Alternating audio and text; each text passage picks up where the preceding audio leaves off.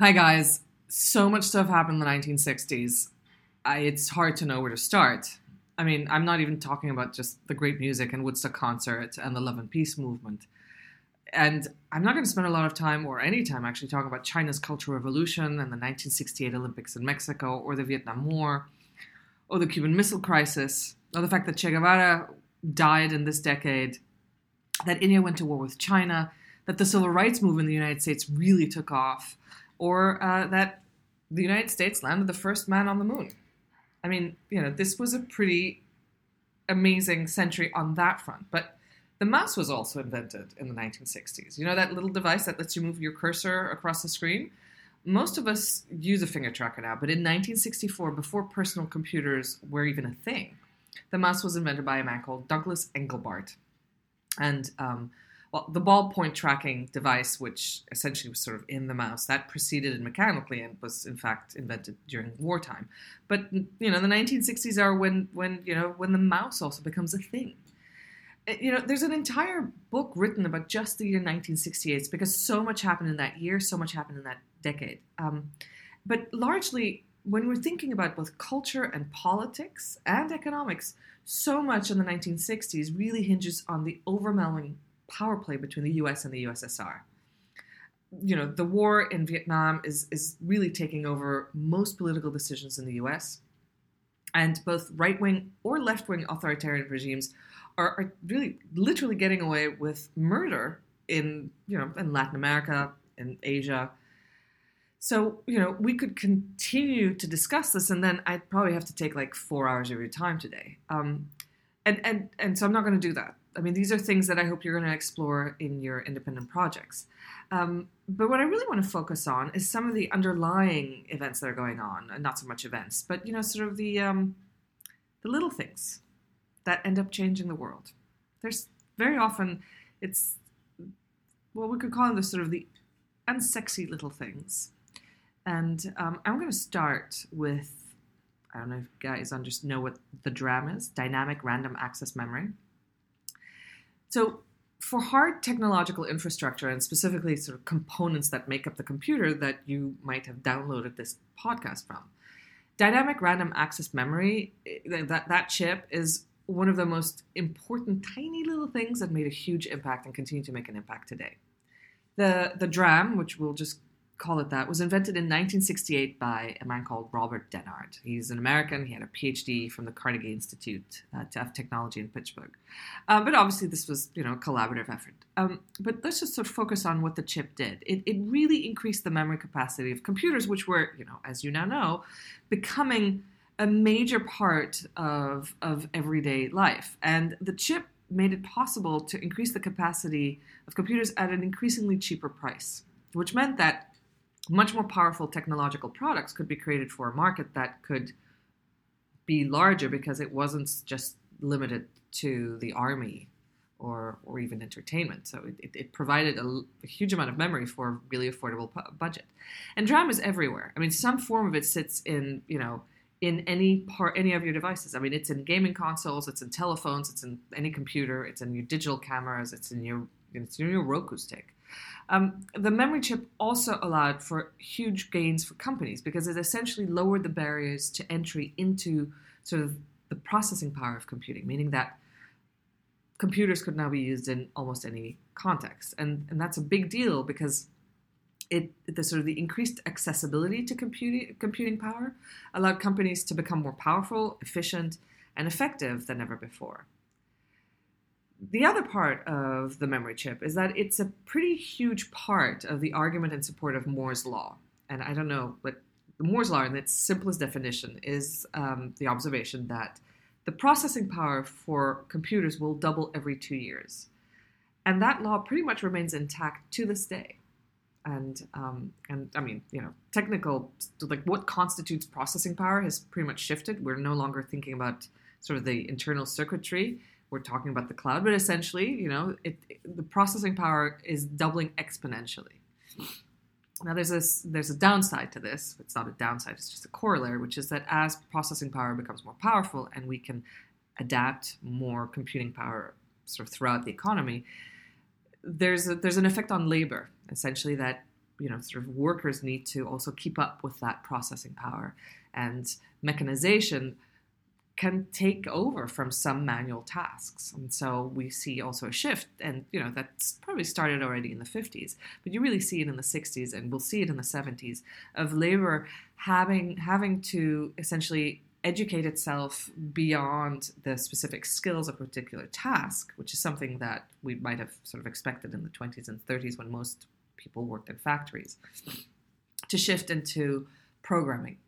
So this is sort of a huge part part of modern labor is going to be more about the, the, the sort of the programming of the machines as opposed to the operating of the machines.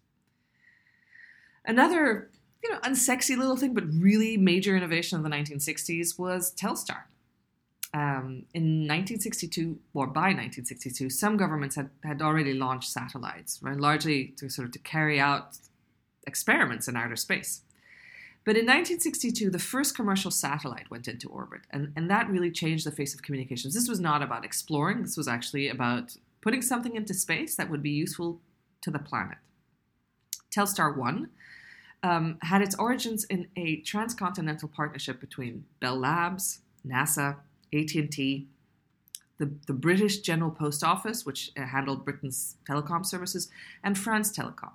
And the satellite small. Telstar 1 is less than three feet long and, and weighed about 170 pounds. And it used solar power when it was in service. And it's really hard to overstate how important Telstar 1 was to humanity. It was the first device the human race used to relay phone calls, fax images, and television pictures.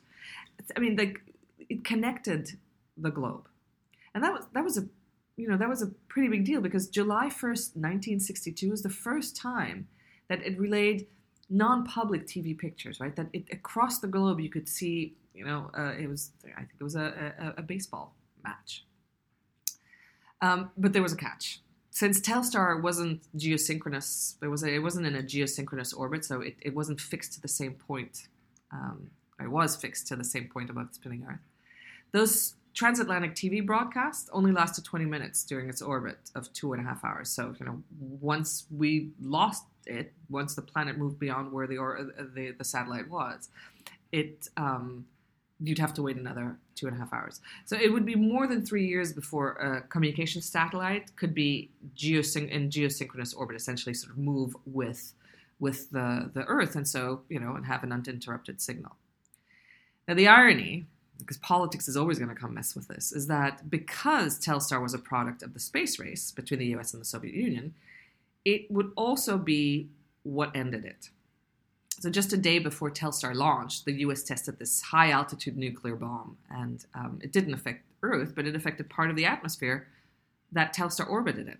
So, the radiation increase caused by the bomb with a bunch of other high altitude tests, which the Soviets had done in outer space, damaged the satellite's really delicate transistors and it knocked it offline in November. Now they, they managed to kickstart it again in January, uh, but you know soon enough there was another bomb test in outer space and, and a catastrophic transistor failure. But so Telstar survived seven months. And during those seven months, it handled more than 400 total transmissions and, and essentially sort of showed us that we could do this, and it was the beginning of many satellites. And um, when you when you look up to the sky at night, you know, Telstar One is still up there. It's floating around. It's a little piece of of history, of communications history, of technological history, floating up there, orbiting in the sky. All right, now this is one of my favorite innovations of the 60s. We have to talk basic, just basics. And when I say basics, I mean the language basic.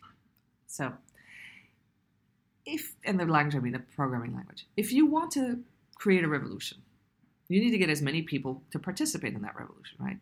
And in order to have all these people participating in a revolution, you need to make sure that they talk to each other. And in order for them to talk to each other, uh, they need to speak com- a common language. And that's where BASIC comes in. Basic programming language is is a language that essentially united the world in a programming revolution. BASIC stands for Beginner's All-Purpose Symbolic Instruction Code, and it was created by two Dartmouth professors, John Kemeny and Thomas Kurtz, in 1964. Now, what they did what BASIC allowed the user to do is nothing short of revolutionary. So previously, computing involved like an insane amount of like expensive mainframe machines. And these are the kinds that fill up rooms, and they, you know, they, they have like things that look like film reels on a projector. They are slow. They are loud. They get really, really hot. Um, the system involves punch card production, which is where the which it would allow the machine to read the, the, the computer program. It needed several trained operators. Um, and I'm going to say these were the middlemen because they were mostly men. So, where women used to do the computing when the computers became machines, the operators were men. And these uh, middlemen handled the input and output of the process. And there was a huge wait to sort of between inputting the punch cards and putting the program in and the data and, and getting results. So, the time sharing system developed um, that, that BASIC hinges on rode, um, you know, sort of was based on a series of technological breakthroughs that preceded it, but they allowed these processes all of a sudden to happen simultaneously, right? So all of a sudden, the computing process was consolidated in, in, in this unbelievable, like that allowed the hardware and the software to essentially sort of combine and, and become much lighter. BASIC was the language designed to allow users to interact with the computing configuration. So this now people could directly communicate with a computer through a terminal with keyboards and, and, and teletype printers. Right? And these teletype printers eventually would become the display screens, sort of like what you're looking at now if you're, you know, if you haven't downloaded the podcast, if you're listening to it on your laptop. Now, it's, it's really crazy to think about it, but the computers we know now and the way we interact with them, with monitors and a mice and keyboards, that all hinges on that innovation, on BASIC. So it's two things that happened in the 60s, right? The basic, the computer computing language, and the invention of the mouse. The, another aspect that really sort of is important is that that language was really easy. It was accessibly teachable, and it was designed and fostered in an fostered in an environment that was built around teaching, right? And it was it was built to be taught to a large number of people. This was not designed in in, in, a military environment. It was designed in, a, in an academic environment. And so, and this is actually key. The act and culture of computing were were essentially sort of democratic and democratized in an academic environment, and that allowed for an exponentially large and growing number of people who could learn it and thereby solve issues of computing and explore new ways of integrating into the wider world. So essentially, if you think about sort of open source coding, it requires a language that allows everybody to you know, essentially speak the same language, read the same code. Um, today, the closest equivalent we have to BASIC is probably Ruby, Ruby on Rails. Um, so the, the, Ruby language, uh, because it's a sort of a, an easy to understand deployment framework. And but I kind of like to think that ubiquitous computing started 50 years ago. That always, you know, well before I was born. So that's that's pretty cool. So let's talk about, um, you know, so we're talking about mice and we've got computing language um, and computers. So what's next? Well, you know, in the 1960s, the internet was born. Yeah, it wasn't Al Gore. The internet was born in the 60s. Now, because of the staggering cost of computing in the 60s, a lot of innovation surrounding it came from government and military funding because they're the ones that have the big bucks.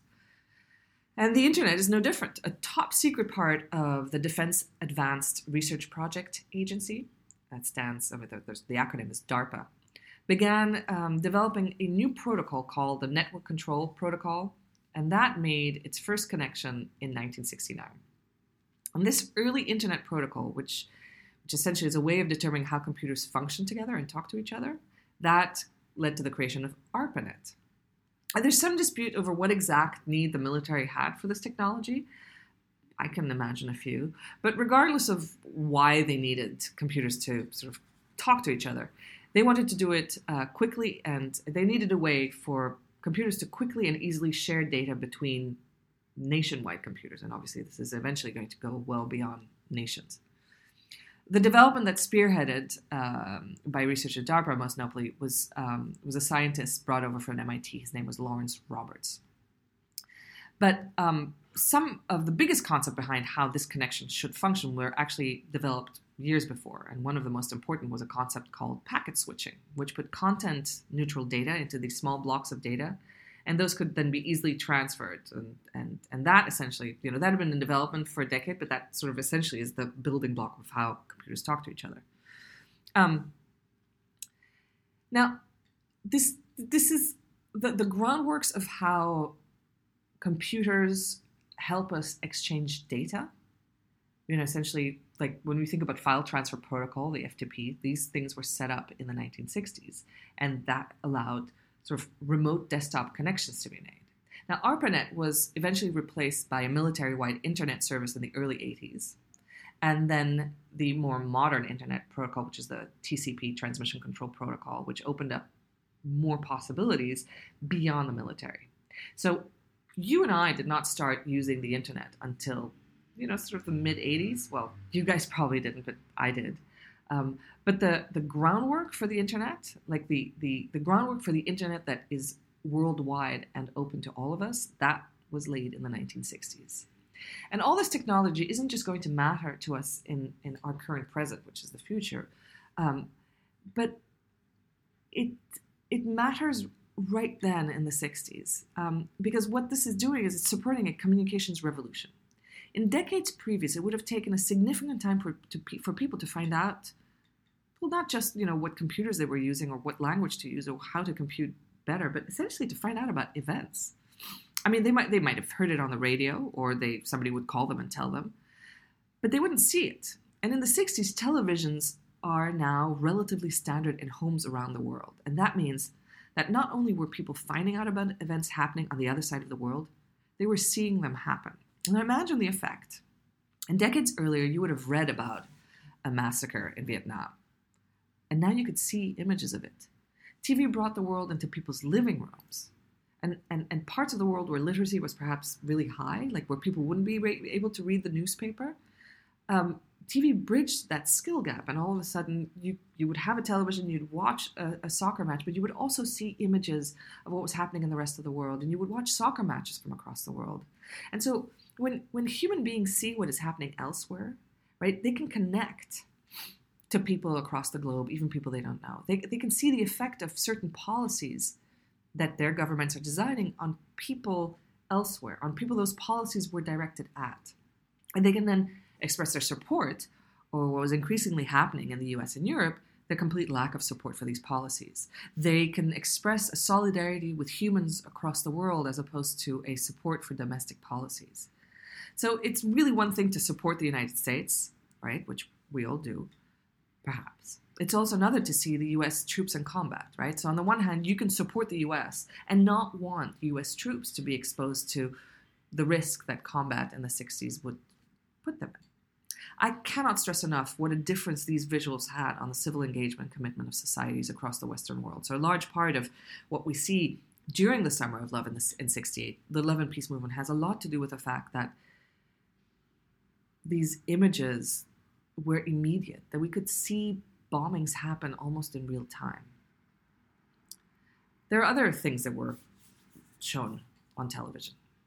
When Tommie Smith and John Carlos both raised their fist in a show of solidarity with the Black Power movement in the US at the 1968 Olympics, the whole world saw that. There was no way of hiding that gesture.